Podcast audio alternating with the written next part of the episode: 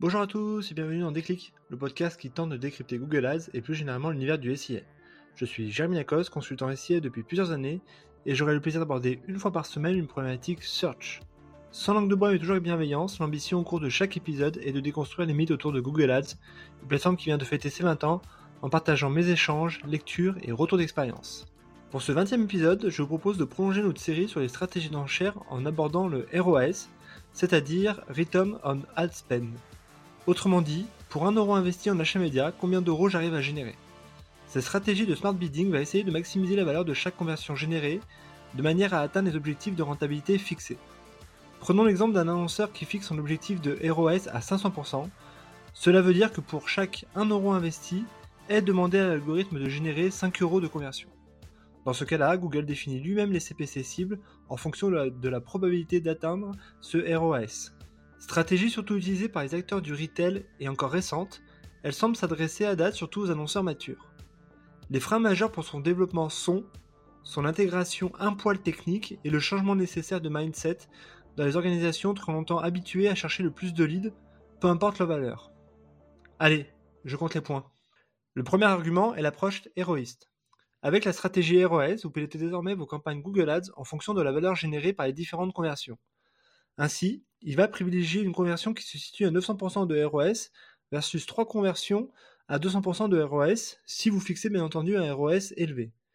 Tout l'enjeu pour vous va être donc de définir un ROS intéressant où vous dégagez une forte rentabilité sans pour autant qu'il soit trop élevé, au risque sinon de limiter la diffusion des campagnes.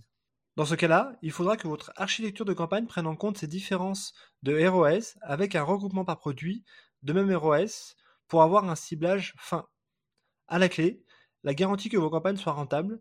N'hésitez donc pas à voir un peu large et à mettre un ROS légèrement supérieur à ce que vous avez identifié, de manière à prendre en compte la calibrisation SEO et votre modèle d'attribution qui peut fausser partiellement les données. Le deuxième argument est le temps réel. En fonction des offres, de la saisonnalité du stock de marchandises, votre rentabilité peut varier sur les différents produits que vous mettez en avant. Grâce à la stratégie ROS, vous pouvez intégrer cette variation très facilement, un peu à la manière de ce qui est faisable sur les campagnes Smart Shopping. Ainsi, au lieu de chercher à générer un volume de conversion dont certaines ne sont pas forcément rentables eu égard au CPL cible, vous irez chercher uniquement de la rentabilité et ce en quasi temps réel. A l'inverse, ces stratégies ROS présentent plusieurs limites. La première est la maturité forte. Elle suppose en effet deux choses. Premièrement, que l'annonceur soit en capacité de remonter l'ensemble des conversions, ce qui est quand même aujourd'hui un standard pour les annonceurs, mais surtout la valeur de conversion. Faut-il remonter le CA ou la marge? Faut-il intégrer le hors-taxe ou le TTC Faut-il intégrer les frais de port ou les frais de gestion?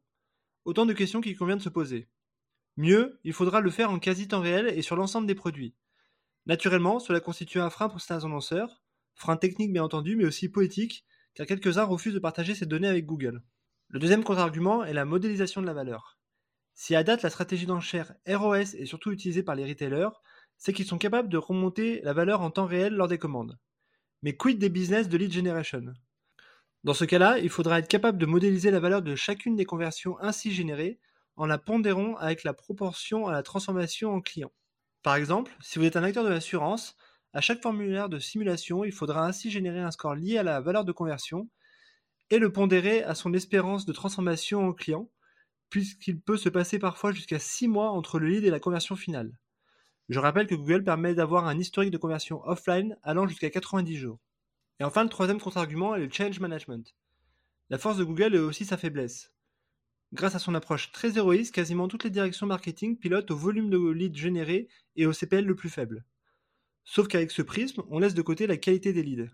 Ainsi, si vous travaillez par exemple pour un acteur de la téléphonie, vous aurez sûrement des objectifs de volume de leads à générer dans la mesure où il faudra alimenter l'ensemble des conseillers en plateforme.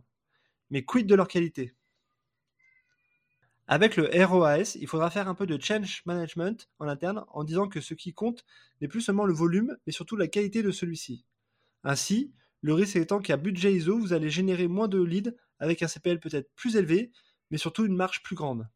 Sur le papier, c'est facile, mais dans les faits, il y a parfois un peu de résistance. Pour résumer, je recommande fortement la stratégie de ROS à deux conditions. Que vous soyez capable de calculer la valeur de vos conversions en temps réel, et qu'il y ait une adhésion forte en interne avec ce mode de pilotage. D'un point de vue business, elle me paraît être la plus smart, puisqu'elle en chercher à maximiser les conversions à forte valeur ajoutée. Comme toujours, je vous recommande de mettre en place un CPC max pour ne pas laisser carte blanche aux algorithmes. Voilà, ce 20e épisode touche déjà à sa fin et j'espère que vous avez eu le déclic. Comme toujours, je suis preneur de vos retours, propositions de sujets en commentaire ou par message privé sur LinkedIn. D'ici là, prenez soin de vous et si vous me cherchez, vous savez me trouver. Sur Google, bien sûr. Allez, à la prochaine!